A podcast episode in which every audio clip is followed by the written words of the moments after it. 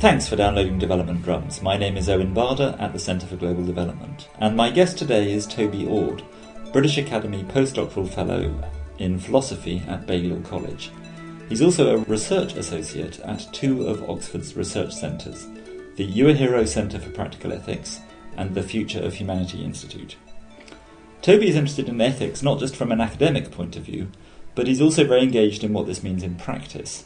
He's decided to give away more than half his lifetime income and to use that money to improve the lives of people in poor countries. And he's founded an organisation called Giving What We Can to bring together people who also want to give away a substantial part of their income and to help them to do so effectively.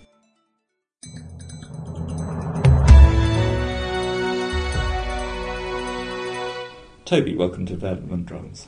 Thank you for having me. So we're going to talk in the second half of the podcast about giving what we can, but I'd like to start off by exploring with you some of the ethical underpinnings of your view that we have a moral obligation to give money to people in poor countries. And I've heard some of the talks you've given in the past, and you said that your interest in this was triggered in part by looking at cost-effectiveness calculations, particularly in global health. Lots of people who listen to this will have heard vaguely of quality-adjusted life years, mm-hmm. and they'll know that that's something to do with how we measure cost-effectiveness in health. But can you tell us something about QALYs and DALYs and what all that means and why that focused your attention on this question? Sure. I think that's a very good starting point. So when it comes to thinking about cost-effectiveness in aid and trying to work out what leads to the most improvement in people's lives, you need to have some kind of a metric or way of comparing these different things. And that can often stop people if they can't think of an easy way to compare even two different ways of helping people in terms of their health. Mm-hmm. Maybe they're different illnesses, or one is a life-saving operation, whereas another one is curing blindness, and mm-hmm. they might not be able to compare them.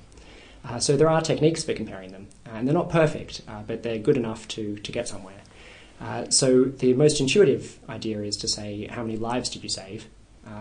But that's not a very good metric because it really depends upon how much life you saved. There's this truism in public health that no one ever really saves a life. All they do is stop the person dying at that point, and the person still dies at some later point. And if that later point is 3 hours later, then it's not really that much of an improvement. Whereas if that point is 30 years later, it's a very big improvement. So there's a move then to say, instead of lives saved, let's look at how many years of life saved. But even then, there's a bit of an issue that in some cases there are quality-quantity trade-offs. So, for example, it could be the case that someone has an option to cure cancer with invasive chemotherapy. And it could be that this lowers someone's quality of life by quite a lot, but extends the duration of their life. And it's not obvious whether they should accept this trade-off. And there are also cases like curing blindness, which improves someone's quality without changing the quantity.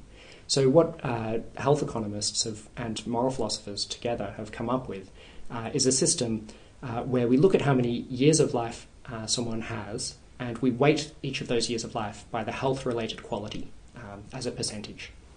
And so it could be that if you've got some moderately severe illness, that your health quality is 90% of full quality, say. And if you've got quite a severe illness, it could be only half as good as a year at full health. And how do we work out what the quality of life is for somebody, say, somebody who unfortunately goes blind?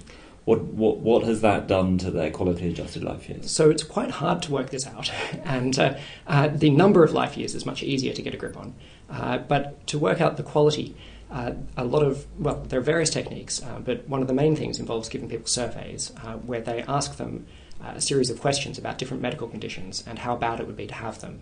So in particular, to consider trade-offs. Mm-hmm. So one of the popular versions of this is the time trade-off, where you say, would you rather have 10 years of life at full quality of health, or 20 years of life but be blind for those 20 years, if they were your only options?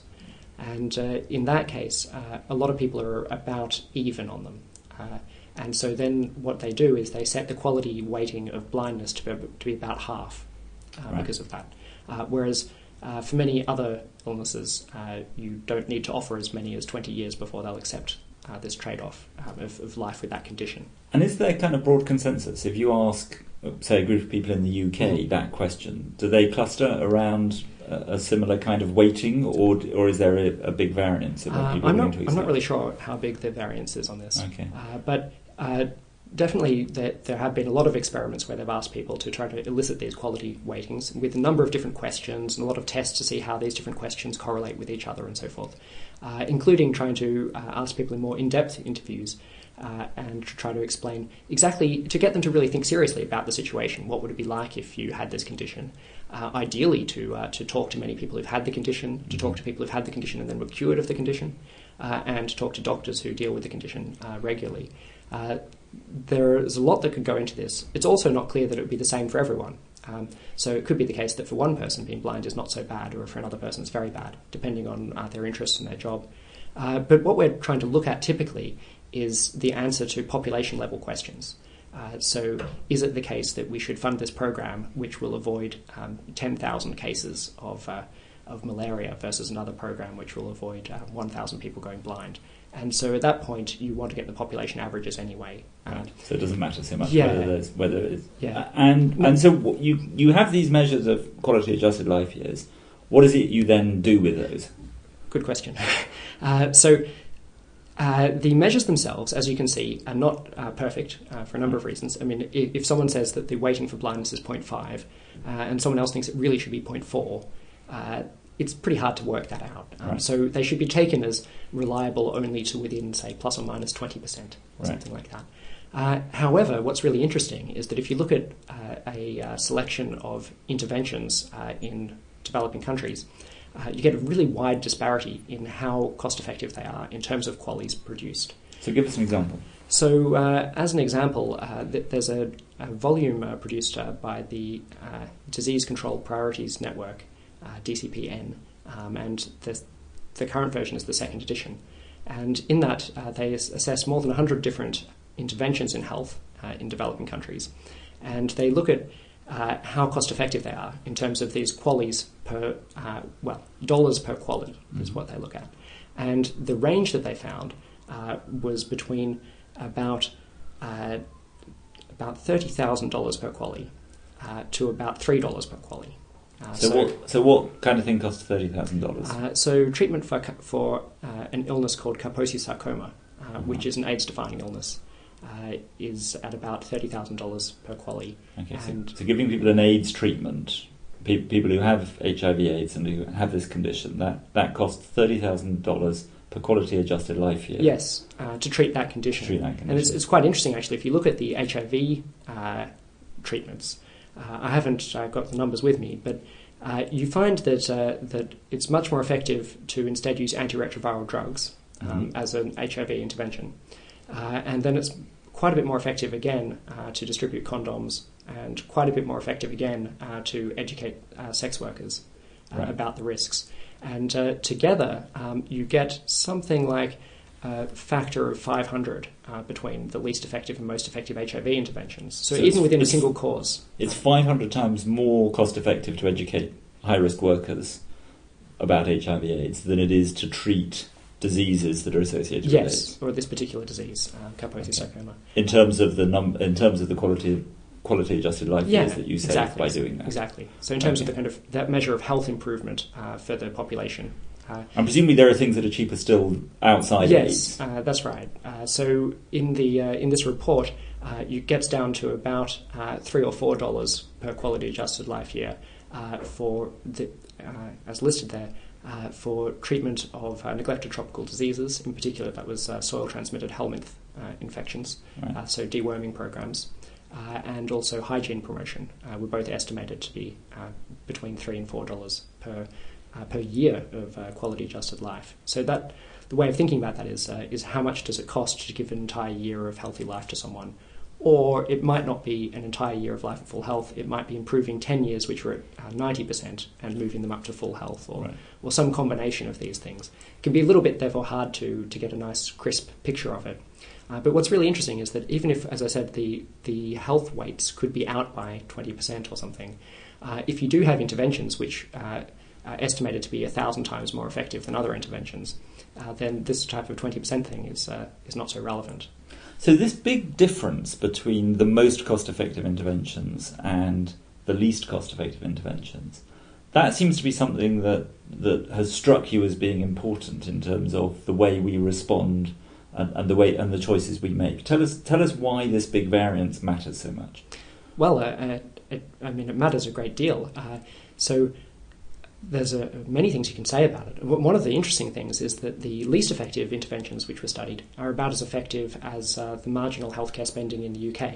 Mm. So if you look at what the NHS is prepared to spend for a year of healthy life, it's around about £20,000, which is about $30,000. So it's about the same amount as this Kaposi sarcoma treatment. So they would fund all of these interventions which were studied. However, it's interesting that there are many interventions which are not getting enough funding, and there's still room for more funding, where they would produce, as far as we can tell, 1,000 or even 10,000 times as much benefit. So this would be a case where we're helping, using money, say, to help British people, which could help by the same amount, 1,000 people in developing countries or 10,000 people. So all the things in the UK that you could do for, say, $10 or $15 per quality adjusted mm-hmm. life year, we're already doing. I mean, the cut-off that you've described, which is the National yes. Institute for Clinical Health and Excellence cut-off, is where they're deciding which treatments at the margin they're prepared to fund, which things are just inside, and that, in that case, is $30,000. So that's exactly right. So what NICE, this institute, do is to basically order all of the interventions they can do in the UK, to order them by their cost effectiveness, right. and then to fund them from the most effective down to the least effective until they run out of money. And the point at which they know that they'll run out of money is at about £20,000 or £30,000, somewhere in that range. So they set that as their cutoff. And I think that there's a lot to be said for when thinking about funding development interventions, to think about them in terms of cost effectiveness, and to do a similar approach, to fund the most effective ones first, and then fund progressively downwards using our budgets. So this is, if you do that, then, well, if you take the example with the UK, by doing that, NICE end up producing the greatest amount of health benefit they can for their budget. So to do anything other than that, they would be producing less health benefit for the people of the UK. And so it seemed that the onus would be on them to explain why they want to produce less health benefit. So there are a lot of people, I think, working in development who find this a slightly kind of desiccated approach, this idea that we're all numbers on a spreadsheet and some authority is going to maximise the health benefit for the population they're serving. And they want to live in a country where a doctor treats the patient in front of them. Mm. And if you have an expensive disease, they treat that. And if you have mm. a cheap disease, mm. they treat that. And that we should all be respected as individuals, and we all have the disease we have or have the disability we have. And the idea that we should sit around crunching numbers to figure out, I think Sarah Palin referred to death panels. Mm-hmm. And she was referring to the National Institute for, mm-hmm. Clinical Health and Clinical Excellence. So what do you say to people who say that this kind of approach that you're talking about, this is not moral philosophy, this is immoral philosophy, this isn't treating people as people, it's treating people as numbers? Well, so it's an interesting style of argument, and I think that there's an interesting response to it. One thing to say is that we'd like to live in a country where they just funded everything regardless of cost, so long as they funded everything. If it was a country where one person comes in and has a very expensive disease and they fund them, and then the next 1,000 people come in and can't be funded, can't be treated, and have terrible diseases that a more sensible allocation of funding would have actually prevented, then it's not so clear we'd want to live in that country. So that's the first thing to say. If it was this ideal utopia where we have enough money, yeah, we'd love that. But that's not really the relevant consideration, which is what should we do given our budgets? We could also increase the budgets, but we actually don't have enough money. Even if, say, in America, they spent 100% of their GDP on health, there's not enough money to fund all of these things. So it's not just a case of arguing for increased budget. Also, I'd say that I think that the idea of having the doctors treat the patient in front of them and do whatever's in the interest of that patient is a great idea. And rather than have a system where the doctor feels that they're always constantly second guessing, is it worth this medication, is it not, and so on, because I know this is a very expensive one. What they do in the UK is that they've got they remove that layer, and so the National Institute for Health and Clinical Excellence make these decisions. They be the kind of bad cop in the situation, and they tell the doctors what treatments the doctors are allowed to approve for their patients, and then the patients act as the advocates for the doctors act as the advocates for their own patients. Right. So it's a nice way of, I think, separating that out into a couple of levels to allow the doctors to be just more benevolent to their patient.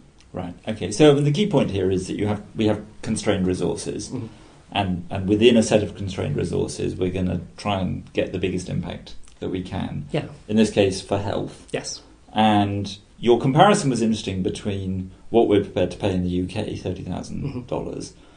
and the kinds of amounts we're prepared to pay in developing countries. Yes. And one of my colleagues, Amanda Glassman at the Centre for Global Development, she's asked me to press you a bit on this notion of comparing across countries. Mm-hmm. Mm-hmm. And her hypothesis is that these choices about what are priorities and what's cost effective are essentially national decisions that different countries should make, whereas you're making an explicitly international comparison across countries. What's your response to her point? Well, it would be nice if we could have her here in person, as to some extent I have trouble making sense of this comment. So, I mean, this was driven home to me quite forcefully, just as I'm an Australian citizen and I'm living in the UK. And so if the government of the UK says we need to do this thing for British people, I really wonder what's so special about British people. It's much easier to get caught up in these kind of nationalistic or patriotic endeavours if you're within your home country.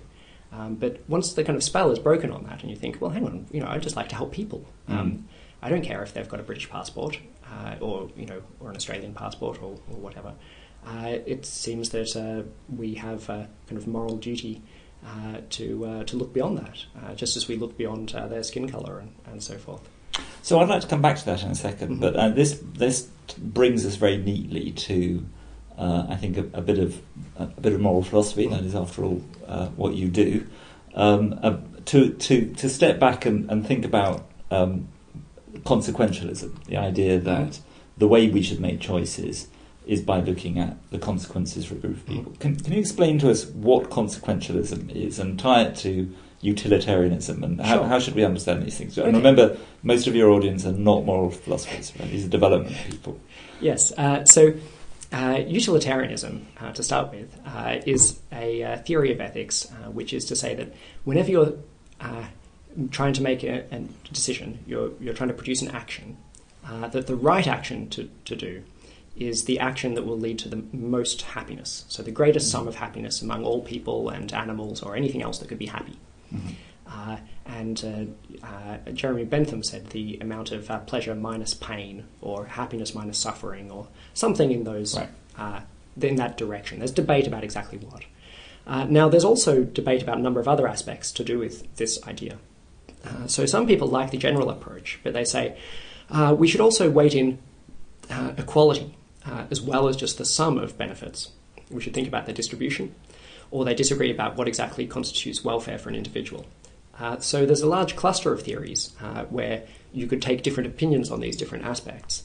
And the cluster of theories is called consequentialism. And so utilitarianism is one of the many consequentialist theories. It says that what we should maximize with our actions is the sum of happiness. But you could also say it's an equality-weighted sum of happiness, or it's something else altogether. It could involve justice, for example, within the benefits you're trying to produce. But the idea is that you look at the outcome, you look at what happens in that outcome, and that is the sole determinant of what you do.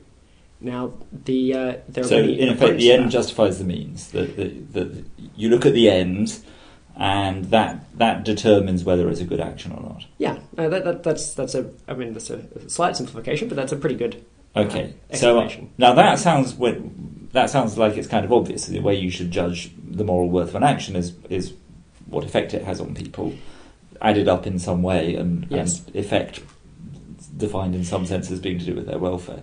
So tell us about the alternative ideas that would compete with consequentialism mm-hmm. as a moral framework. Well, so there's two main rival schools of thought, one of which is called deontology, which is the view that ethics is fundamentally about rules of some sort, unbreakable moral rules. For example, you might think of the Ten Commandments, or you might think of Kantianism and this idea that you ought to act only if the maxim on which you act could be rationally willed to be universally followed or something like that. That's often called the golden rule, isn't it? That you should treat other people as you would wish to be treated. Well, it's slightly different. This is Kant didn't like the golden rule, actually. The golden rule is, in fact, a bit more similar to utilitarianism, which is to think, how would I like to be treated? Well, that's to kind of increase my own welfare. Okay. And so I should just act to increase the sum of everyone's welfare. That's in some ways a more natural interpretation, I think, of the golden rule. But Kant had more the idea of what if everyone did it, which is a little bit different. But deontologists, if they're to have a plausible theory, I think, then they have to care about consequences. But they don't care solely about consequences. So they say there are other things that matter as well. For example, you couldn't murder an innocent person in order to, create a greater benefit than that.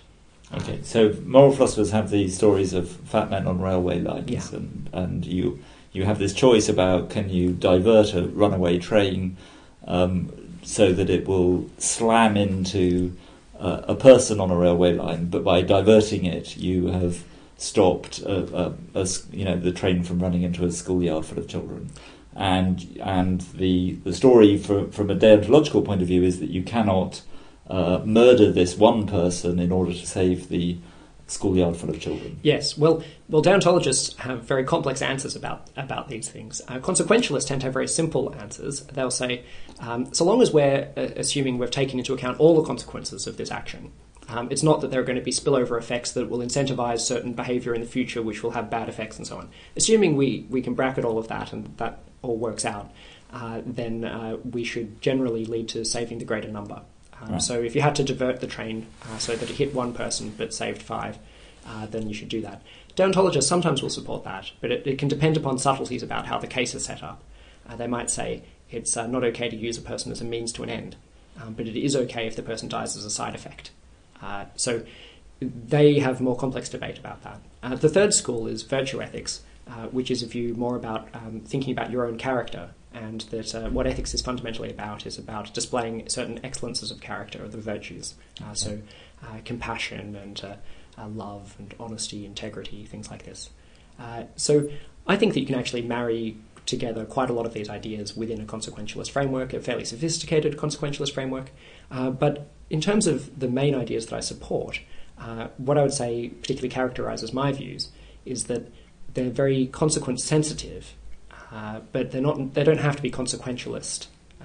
So consequentialists, because they're concerned with consequences, are very interested as to whether a particular thing you will do will save 10 people or save 100 people, because it's a really big difference. It's 10 times bigger than the difference between saving 10 people and saving no one. Right. So it's just much more important to make that second move, say from 0 to 10 and then 10 to 100. And that we really need to care about these issues of scale, even if they sound like boring numbers to us. Because using the numbers is a shorthand for kind of looking all of those 100 people in the eye, or all of the extra 90 people in the eye, and seeing that if we cavalierly disregard their benefits, then that's a real problem for real people. That's the idea there. Now, when it comes to thought experiments and moral philosophy, there's a lot of heat on these issues about coming up with very complicated thought experiments where what if you had to murder 10 people to save 100 people, and you had to kill them in cold blood? Would you have killed Hitler? Or things like this. And these things often divide people's opinions. However, when it comes to aid, I think that there's a lot less reason to have divided opinions, because in a lot of cases, choosing to donate to one charity over another is not going to violate any of these conditions that deontologists sometimes call side constraints, where they might think, you can try to do what helps more people and makes the best benefit within certain side constraints. Right. So it doesn't really run into that. The other thing that comes up that's a big difference is that as well as side constraints limiting what you can do, they also have a concept of options, which are things that you're always allowed to do, even if they wouldn't kind of increase the sum of welfare. So the idea is that maybe in your personal life, you're allowed to marry whoever you want, even if it turned out that marrying a particular person would enable you to do more good in the world. You've got the choice, you've got the options. Right. And maybe in your family and so on, you've got other options. You can go to the zoo. You know, it's not impermissible to go to the zoo if, you know, that means you couldn't do as much good. So they have this idea of having options as well. And often giving money to aid organisations is counted as an option. And often when we think of the word charity, we think of it in that sense that it's mere charity, or, you know, it's optional. It's a nice to have if you want to. And they're happy to admit that it's better to do it than to not do it, but they don't think that that's enough reason to say that we have to do it.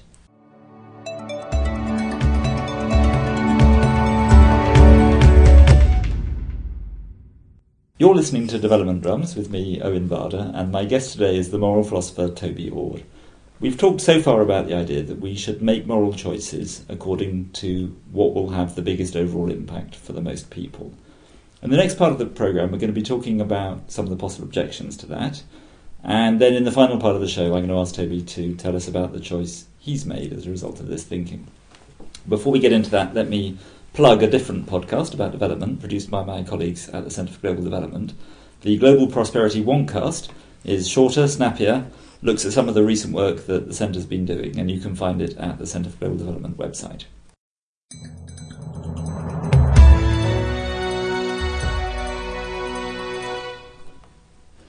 So the idea that we should judge an action according to its consequences, it seems quite appealing. You've talked about some of the alternative views, but they all seem, as you were saying in your own work, you're developing a way of thinking about how these ideas converge. Mm-hmm.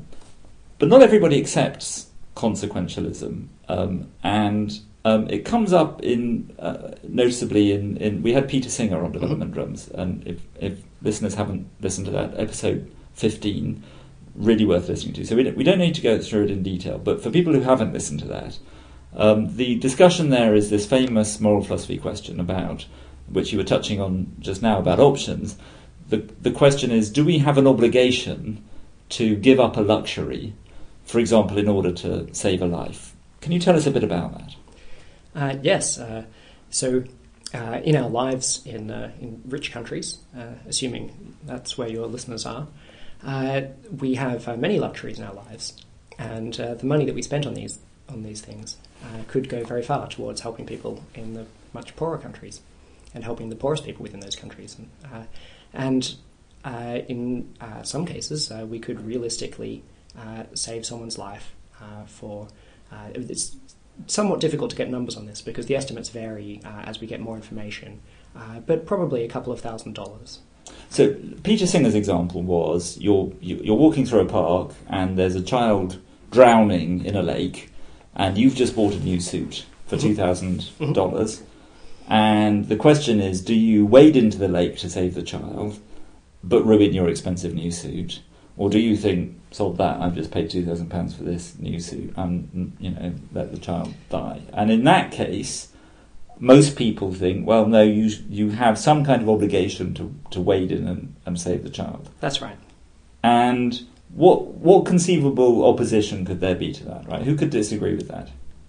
Pretty much no one disagrees with that. So the problem comes when it isn't a question whether you give up one luxury, but where does that stop, right? Does that mean that, because there's always some luxury, some further luxury that one of us could give up and save another child? Yes. So this idea of the kind of iterated predicament is what I think causes a lot of concern for people when they think about this. So if you think, so Singer's point obviously was that we're in a similar situation to the drowning child situation every day because we could donate money to the most effective means of life-saving, or if you think there's something even better than using life-saving things, you think it's more important to have certain empowerment or educational programs. Well, if they're even more important than the life-saving one, and you'd be obliged to do the life-saving one, surely you're obliged to do them. Right. And some people, I think, stop already at that point, and they have some idea that this is charity, and that somehow that charity kind of means optional. And even before they've thought about this iteration, they want to stop. Whereas other people maybe get a little bit further, but then it dawns upon them, this kind of precipice of well, I have to give my first £2,000 up, or of $2,000, and then my next $2,000, and then my next $2,000, and where will this stop? Singer quite correctly points out in the paper where he introduces this problem that you wouldn't have to stop at the point where you're as poor as the person you're trying to help, because what you actually would want to stop at is the point at which it would be less productive to give more money away, which could happen quite a lot earlier. For example, if you can no longer afford to live in town where you work or something like that, it's very important that you keep your job in this case, because you could do so much with your money. It might also be that you'd be passed up for promotion if you weren't going down to the pub with your boss, you know, on a Friday night or something like that. So there could be quite a few things which, it turns out, the optimal life course you could take would include these luxuries in it. But nonetheless, it does suggest an obligation much greater than most people accept in their life. And one thing that seems to be, you know, if I talk to my friends about this, they seem to think there's a difference between your obligation to someone in a pond drowning in front of you and your obligation to somebody far away in a developing country, for example. And there does seem to be, you know, back to the idea that moral philosophers and economists are these desiccated calculating machines. You know, we treat every life, every QALY as equal. But most people, that isn't how most people experience moral values. You know, they think that they would look after their family first, and then they would look after their community and their neighbours, and maybe they'd care about their compatriots. But that most people think there's a kind of sliding scale of connection between them and fellow human beings, and would be quite surprised by the idea that we have as great a moral obligation to somebody in Malawi as we do to somebody down our street.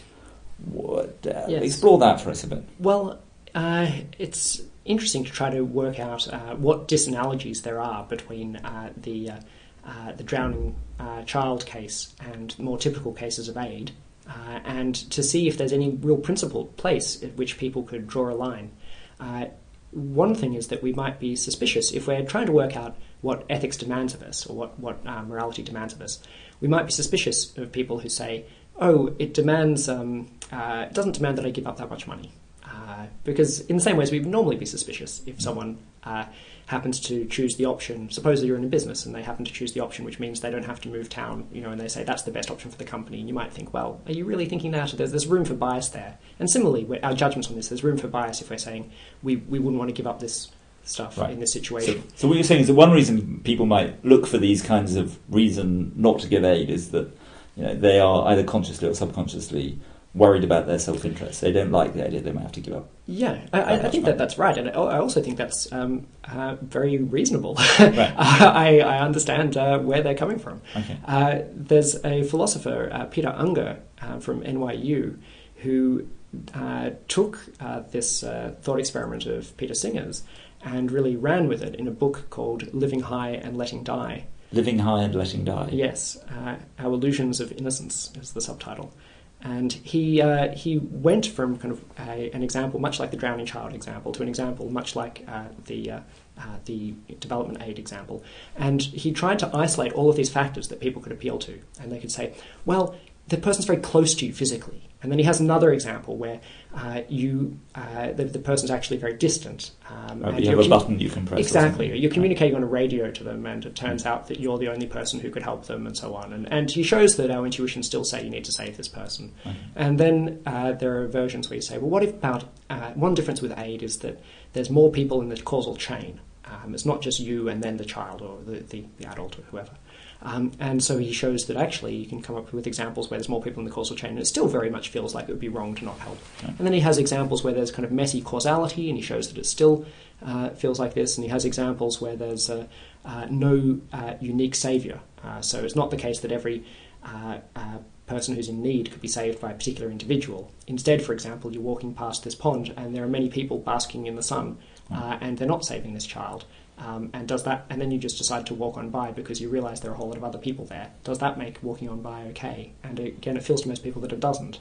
So a lot of these things that we try to draw a distinction on, a principled thing, don't seem to work. They don't seem to actually be able to explain it. And after exploring this in great and very interesting depth in his book, Peter Unger, I think, reluctantly concludes that we really have these strong obligations. A really nice thing about this argument by Singer and Unger is that it's while it's connected to consequentialism in the sense that it's thinking seriously about consequences, it's not a consequentialist argument because it doesn't show that you can only come up with this argument if you only care about consequences. Right.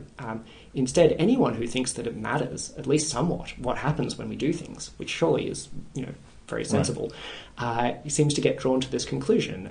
He's just got a consistency argument that, in common sense, you don't need to have to be thinking about a complex theory. Just in common sense, you're doing wrong if you don't save this child in this situation. And also in common sense, it seems like it's an analogous case. And then there's this other case, the case of donating to a charity, where our intuition goes against that. So we have an inconsistency between two different intuitions, and the question is, how do we resolve that inconsistency? Is there some way that we can rescue our intuitions? And that's where it really starts to explore it. A blogger called Atheist Missionary on that's his or her Twitter handle, mm-hmm, asked me to ask you about this specific idea of that the reason why we don't do enough for developing countries is that we lack empathy. We're just unable to. Whereas a child in a pond, we can empathise with their situation and understand that we need to help. That we seem to be unable to summon that kind of empathy for the plight of people in developing countries. Is there? The question was: is there something we can do to make people more empathetic? If that's the ingredient that's missing, perhaps that isn't. So I think that probably is a large part of the missing ingredient. Is this issue with empathy? And it's much easier to empathise with people who are closer to you. I mean, someone in the same room as you, it's very easy. And as they become more distant, particularly if you have very little contact with them, or perhaps no contact at all, and then there's a case of treating them just like a statistic. And you mentioned that there might be some fear that the types of people who are willing to do calculations about these things, like myself, are the types of people who are treating people as statistics. But I think actually it's the type of people who don't feel the pull, who are treating people more like mere statistics, whereas people who are willing to calculate and think about cost effectiveness are trying to treat these people as they would treat people in the same room as them. And they know that it's difficult to have that empathy for all 7 billion people in the world and to really feel all of that. So they try to work out, if I did feel that empathy, what would it entail of me? And then to try to do what you would do were you to feel that empathy. That's a great point. So one, and I just want to touch on this briefly because I think that some people will be thinking about it, is the distinction between action and inaction. And moral philosophers move quite quickly to the idea that there's a moral equivalence between the consequences of what you do and the consequences of what you don't do, mm-hmm, that we should treat those equally. Many people find that contrary to common sense. They feel that there's something different between doing something that hurts somebody and not doing something that could have saved somebody, mm-hmm, for example. Where are you on that? What's your answer? So in terms of It's a slightly tricky question. So I would say that when it comes to what we should do, that there really isn't much distinction between action and inaction. And technically, I would say there is no difference. And there are a whole lot of examples that philosophers use to try to spell this out. So one example concerns two different people. One person wants to kill their young nephew because they stand to inherit a lot of money if he dies, and so they go into the bathroom where he is and see he's playing in the water and hold his hand underwater and drowns him. That's the first person. The second person is in a very similar situation with their own nephew, and they go into the bathroom to drown their nephew and find that he's already struggling with, and he's slipped and he's underwater and he's drowning, and they could just pull him out of the water. But they decide not to, and they just wait in the room until he dies and then leave the room. And I think for a lot of us, our intuition is actually pretty similar about these people. That what's going on here is that it's more to do with the intentions of the people and so on as to understanding this. In general, there are some differences between action and inaction. Just to do with if you go out and murder someone as opposed to not saving someone's life, you're probably a much nastier person and the type of person who is going to cause a lot of problems for society in various sorts, and the type of person you shouldn't kind of leave your children with. And all of these things are definitely true. But there's a separate question about how bad different things are. And I think that that the actions of both of these, the murderer and the would-be murderer in that example, are pretty similar. You can have other cases where you could imagine that someone's in a situation where they're told, if we've captured someone and we're going to kill them if you remain completely still for the next minute. If you do anything else, we'll let them go. And then the person remains completely still for that minute. That's interesting because it's a case of inaction. Right. They do nothing, but it's their doing nothing which causes this person to die, very, very clearly. And what seems to be interesting is that what felt odd about that situation is because that doing nothing was very singled out. They had to go to a lot of effort to do nothing in that case. And so it seems like our intuition's not so much to do with whether an act is active versus passive, but is more, did they go to a lot of effort to single out that course of action? And it seems in this case they did.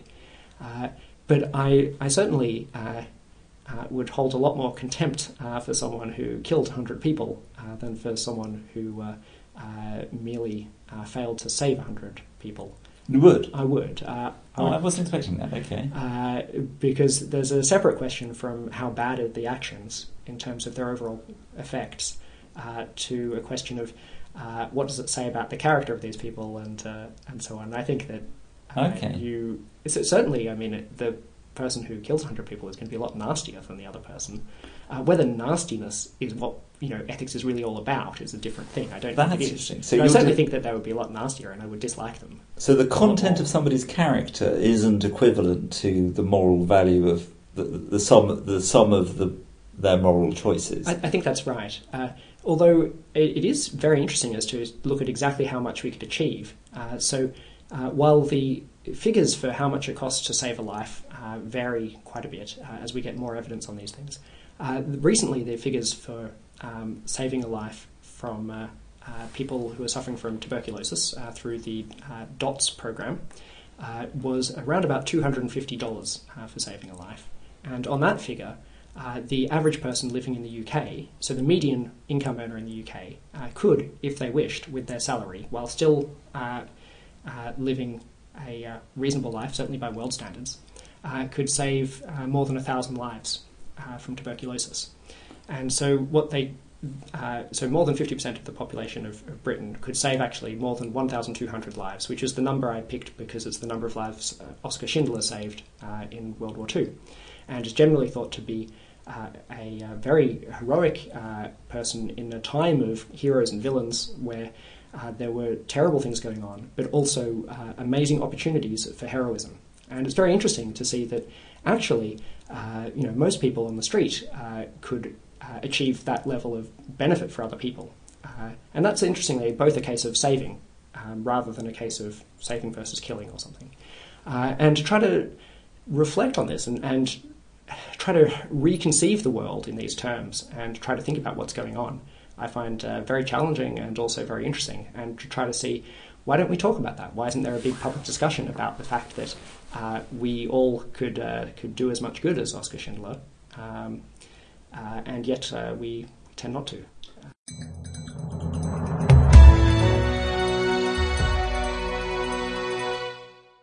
You're listening to Development Drums with me, Owen Barder, from the Centre for Global Development, and my guest today is Toby Ord, a moral philosopher at Oxford University.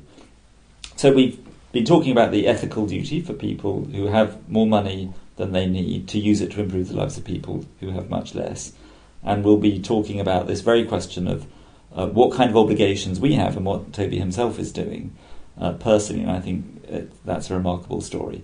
Before we get to that, let me remind you that you can subscribe to Development Drums in iTunes free of charge, so that it's downloaded automatically to your MP3 player or iPhone whenever there's a new episode to listen to. And there's a Facebook page for Development Drums where you can suggest future episodes, who we should talk to, questions you want me to ask. So please go to Facebook and search for Development Drums.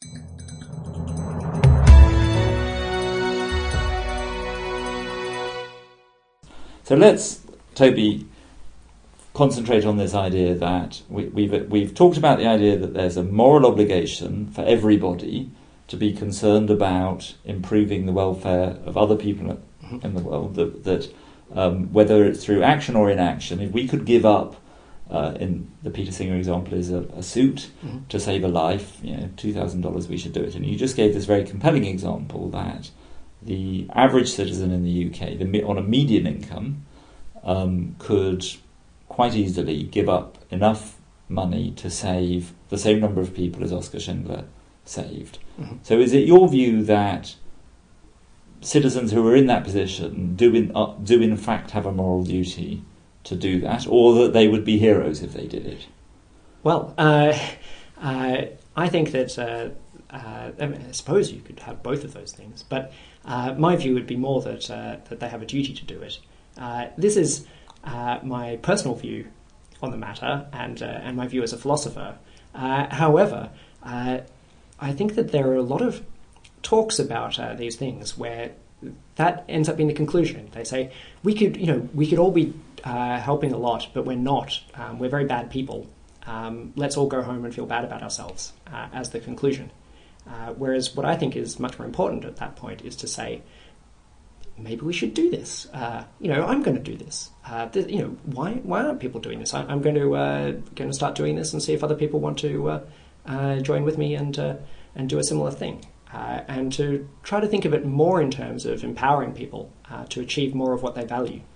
So a lot of people, if they think about different professions, might think about, say, a firefighter, and imagine someone who, at a few stages in their lives, went into a burning building and saved 2 people here and 1 person there and 3 people there, and ended up saving 10 lives over the course of their career. And to think, that's really quite amazing. And if, in terms of the things I value in my life, that's the kind of life I would have wanted to have led, a life where I achieved things like that. But we often systematically fail to achieve much bigger things, which we could achieve at much less sacrifice. And so it seems, why not do that? If we can get even more for even less cost, it sounds like a very obvious thing to do, but we get stuck. So I've been trying to, to convince myself, and I've succeeded for myself, to take these things seriously and try to step up to the plate and do much more of what I could be doing, and also to see who else wants to do that. Obviously, many people were doing this type of thing before I came along, but I did want to try to encourage more people to do it. So tell us about what it is exactly you are doing. Sure. So in light of these figures about the effectiveness of the most effective aid programs, and I should stress that those figures that I talked about were figures within health. And it's not clear that health is the most effective thing we could focus on, but it is something that has very good evidence about what are the best things and what are the least good things. And somewhere that if you want to just pick out the best things, it looks quite plausible for finding them. But I don't think that it's obvious that health is the whole story. Anyway, though, in light of that, just how good the best things were compared to what I would spend my money on for myself, what I spend $4 on compared to an entire year of healthy life is just, so there's no comparison. I mean, it's less than going to a cinema for an hour or two. So clearly we could achieve much more. Quite easily, a factor of 1,000 more we could achieve for other people. If we compare it to what would you spend a few $1,000s to give yourself an extra year of healthy life? Well, of course. So we can do thousands of times more for people in other countries. So taking that insight led me to think, well, I need to donate a lot of my money. And then taking the insight that within aid there are some programs which are a lot less effective than others, I also thought it's really important that it goes to the most effective things. Right. So I set up an organisation called Giving What We Can.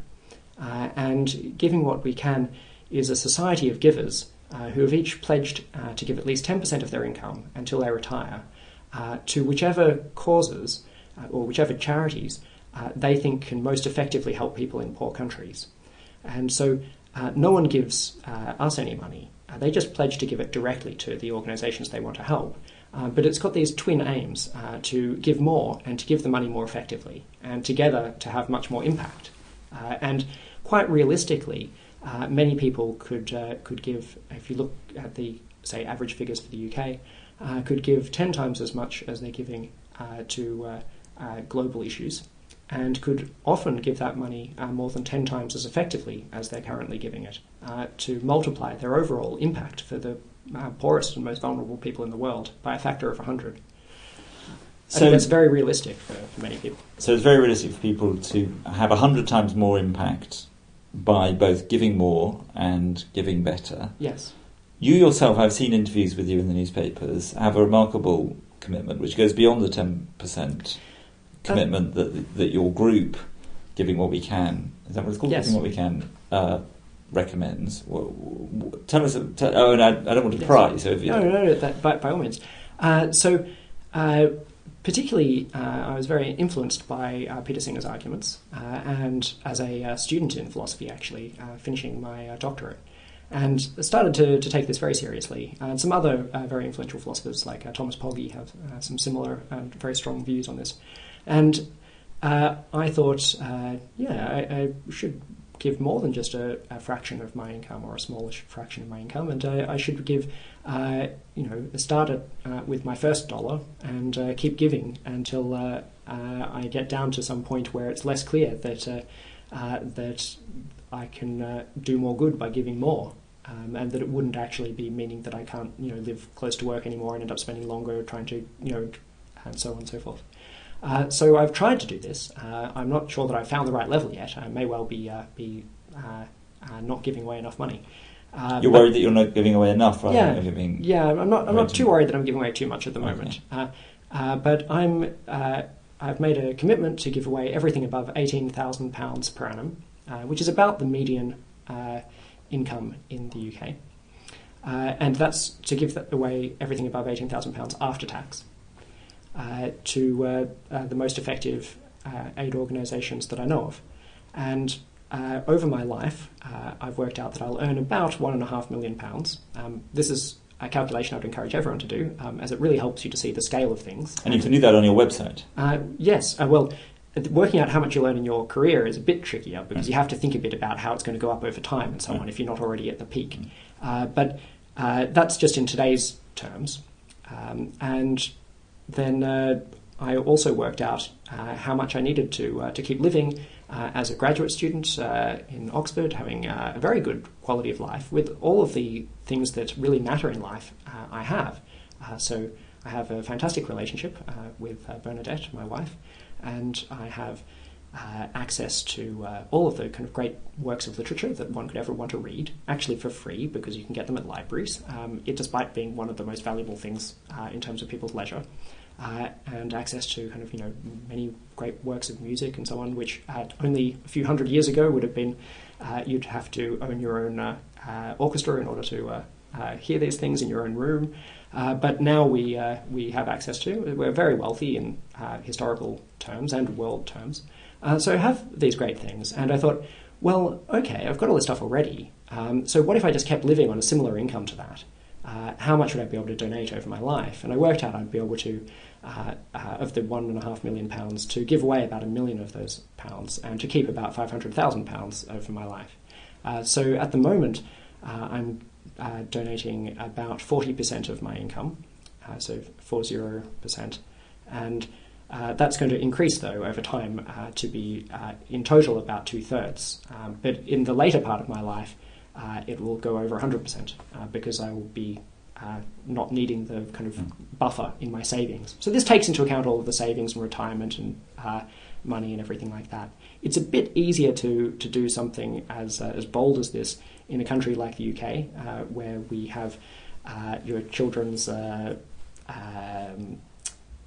education is going to get covered, at least to some extent. And we have the National Health Service. So these things do make it easier. It does depend on the country you're living in, and it also depends upon the town you're in and things like this, and the climate and other features. And I definitely think that it's going to be easier for me than it will be for some other people, which is why I've tried to give a lot more than 10%, to say, well, since it's easier for me, and since people in rich countries are in rather arbitrarily in a position of great power with great wealth compared to people in other countries, we shouldn't just feel bad about ourselves, we should use that opportunity, that power, to do as much as we can to help people. Have you worked out roughly how many lives that's likely to save or what difference that's likely to make? It's a bit tricky to work out. In terms of these quality-adjusted life years, I think it should be able to achieve about 500,000 quality-adjusted life years over my life. So 500 millennia of life at full health. And a standard way to convert between quality-adjusted life years and lives saved is to assume that when you save someone's life, maybe they're somewhere in the middle of their life, and you might save something like 30 years of life. So is to divide that by 30, and then you'd get something over 10,000 lives. Around 10,000 lives saved. Well, saved. I mean, right? No one's life is saved forever. Yeah. And also, I haven't managed to achieve that yet. So we'll see whether I manage to follow through with this. Although I've managed to quite successfully, I think, tie myself to the mast and make it so that it'd be very embarrassing for me to stop doing this. So I think that's quite unlikely. As the cost to me is actually very small. Financially, the cost is quite large. But as I said, in terms of actually sacrificing things that really matter in someone's life, I think it's very small. And then the peace of mind is actually quite valuable. So I know there are lots of people listening who would want me to say, how impressed I am, and I'm sure other people are at that commitment. I'm also sure that people want me to ask you what Bernadette thinks about. Oh, this. Yes, I should have said. She's completely engaged with this and has made a similar commitment herself. So she's committed to give at least 10% of her income and, moreover, to give away everything above £25,000 per annum. And she's a doctor working in the NHS. And so giving away everything above £25,000 will actually mean something. Right. Yes. She'll be able to donate more money than I will. And she's also noticed that she'll be able to help people more and produce more benefit in her life by donating part of her salary than she'll be able to achieve as a doctor. Right.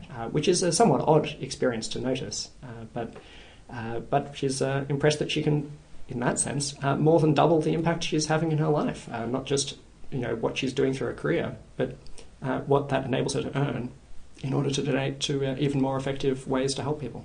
We're going to need to wrap up soon, but I would like just to explore this idea of giving more effectively. I mean, it's a really remarkable commitment you're making in terms of the amount of money you're giving. But there is also something quite interesting about this rationality about focusing on giving in ways that have the most impact. And one thing that I observe working in the development industry is that there's a tendency to say, well, there are all these different good causes, and really it's very hard to distinguish between different people's rights and experiences, and we have to help everybody, and so we're going to spread money across different things that are good causes. Mm-hmm. You're partly pushing against that by our discussion about quality-adjusted life years and saying that we need to focus much more on the things that have the biggest impact. Tell us how you're doing that and why that's important. Yes, so that is right. I should say that there are some distinctions between acting on a personal level and acting on a governmental level or someone else who has access to very large amounts of funds. For example, it could be the case that if someone has enough funds, then they can fund a very effective program so adequately that it fulfills its mission, or it solves all of the easy cases of this disease.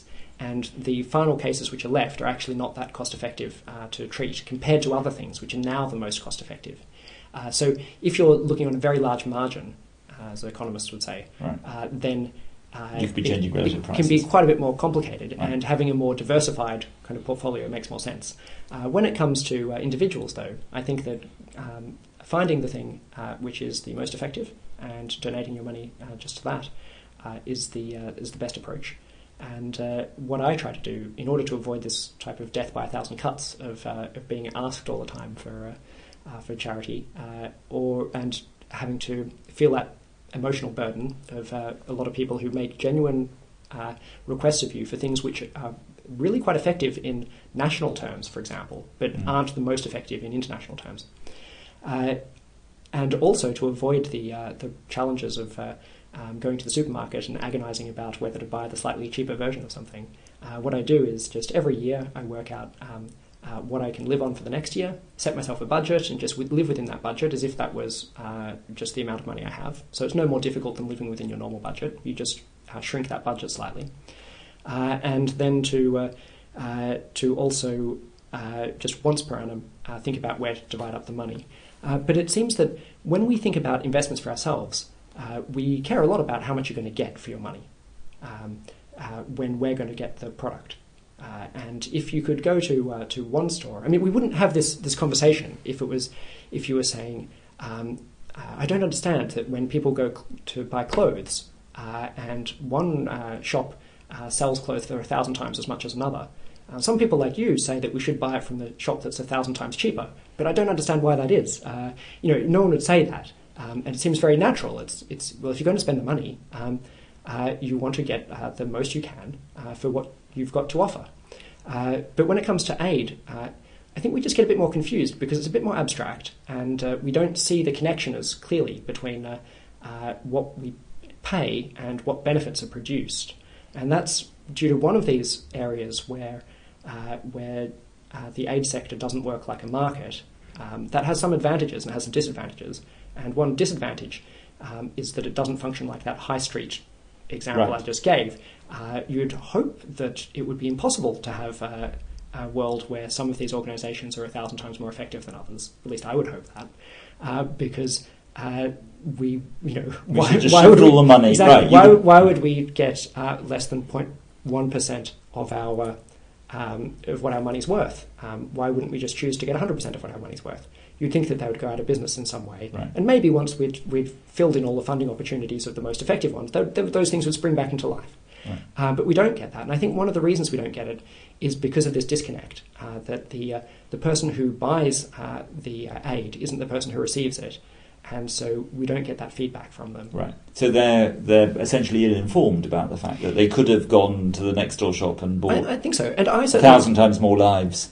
Yeah, I certainly would have been ill-informed about this before I saw these statistics. I was really quite shocked by it, and I think that it's really valuable to do these cost-effectiveness analyses and to try to find out a global prioritisation and to really think about our global priorities, not just kind of blindly stumble around there. Yes, I mean, I think that we should help more people rather than fewer. And in part, my approach to this is to think in terms of a recipient-centred view of the ethics of donation rather than a donor-centred view. And it could be that it perhaps displays certain kind of virtues of character if you don't think about it this much and you don't calculate so much, and instead you feel more of just the kind of sheer warmth of joy of connection with people when you give. Right. But surely the benefits of that, whatever they are not as big as, you know, thousands more people dying. Right. And you might say, well, it's great to have spontaneity. And you think, well, it is great, but it's also great to have thousands of people living who otherwise would have died from right. bad diseases. Right. And so I think that we really want to move it away from the donor to think in terms of the recipients and think less about ourselves as donors. I was talking to somebody last night who got very shirty when I was pressing him on why the organisation he works for was investing in something that is highly cost ineffective. And he just thought it was improper for me to chat. You know, that was how they wanted to spend their money. And he couldn't get it, you know, he found it offensive that I was pressing him on why they didn't spend their money on something more useful. People yes. seem to feel they have a right to squander aid money on stuff that isn't that great. Yes. So tell me how you do decide. So who have you given money to and how did you arrive at that? Good question. I've donated money to quite a few different groups. Two of them are groups that focus on deworming. So trying to avoid various neglected tropical diseases, particularly in school-age children in Africa and India. And I came across that by reading through these reports about global prioritization, trying to look at what are the most cost-effective things, seeing that deworming is highly cost-effective. It's a similar level to the most effective malaria net type treatments, and deciding to donate quite a bit of money to a couple of organisations, Schistosomiasis Control Initiative, or SCI, which operate out of London, and Deworm the World, which operate out of Washington, and to fund them. Also, I gave I think about £1,000 to a group called JPal, who are based at MIT, and they focus on doing randomized control trials to try to work out which aid interventions are the most effective. And I thought that was really interesting to donate to them as a meta charity, you know, the type of organization who are improving the process that I'm relying upon, as that could be extremely valuable as well. And listeners to Development Drums who haven't listened to my interview with Rachel Glenister, who's the Executive Director of JPal, may want to run back a few episodes and listen to that. Bill Gates once said that his bedtime reading was the Disease Control Priorities Project report, which is a great doorstep of a book. Many people listening to this won't have time or inclination to read it. Does your website help people, give people the summary that they need to know, or is there some pre-digested version of this knowledge that they can access? Yes. So I was very impressed by this DCP2, which is the second edition of this report, which Bill Gates partly funded after being so impressed by it as bedtime reading. What we've tried to do is to lean heavily upon reports like this. The WHO has one as well called WHO Choice. And to try to look at this research done by more than 500 researchers to try to aggregate all of this information. But the report is quite hard to read, and we've tried to make it much more clear on our website, which is givingwhatwecan.org. In the resources section, we go through, we have some very nice and easy to follow bar charts and summary pages about some of these most effective interventions, what they're about, which organisations have we found which work on those such that you can actually donate to help them. Rachel Glenister has been very helpful and is a member of Giving What We Can, as are Peter Singer and Thomas Pogge, who I mentioned earlier. Toby Ord, thank you very much for coming on Development Drums, and thank you for all you're doing to help people in the developing world. Oh, well, again, thanks for having me. I'm glad to be able to talk to people about these issues. I've been talking today to Toby Ord, a moral philosopher and the president of Giving What We Can. If you want to find out more about Giving What You Can, visit the website www.givingwhatwecan.org.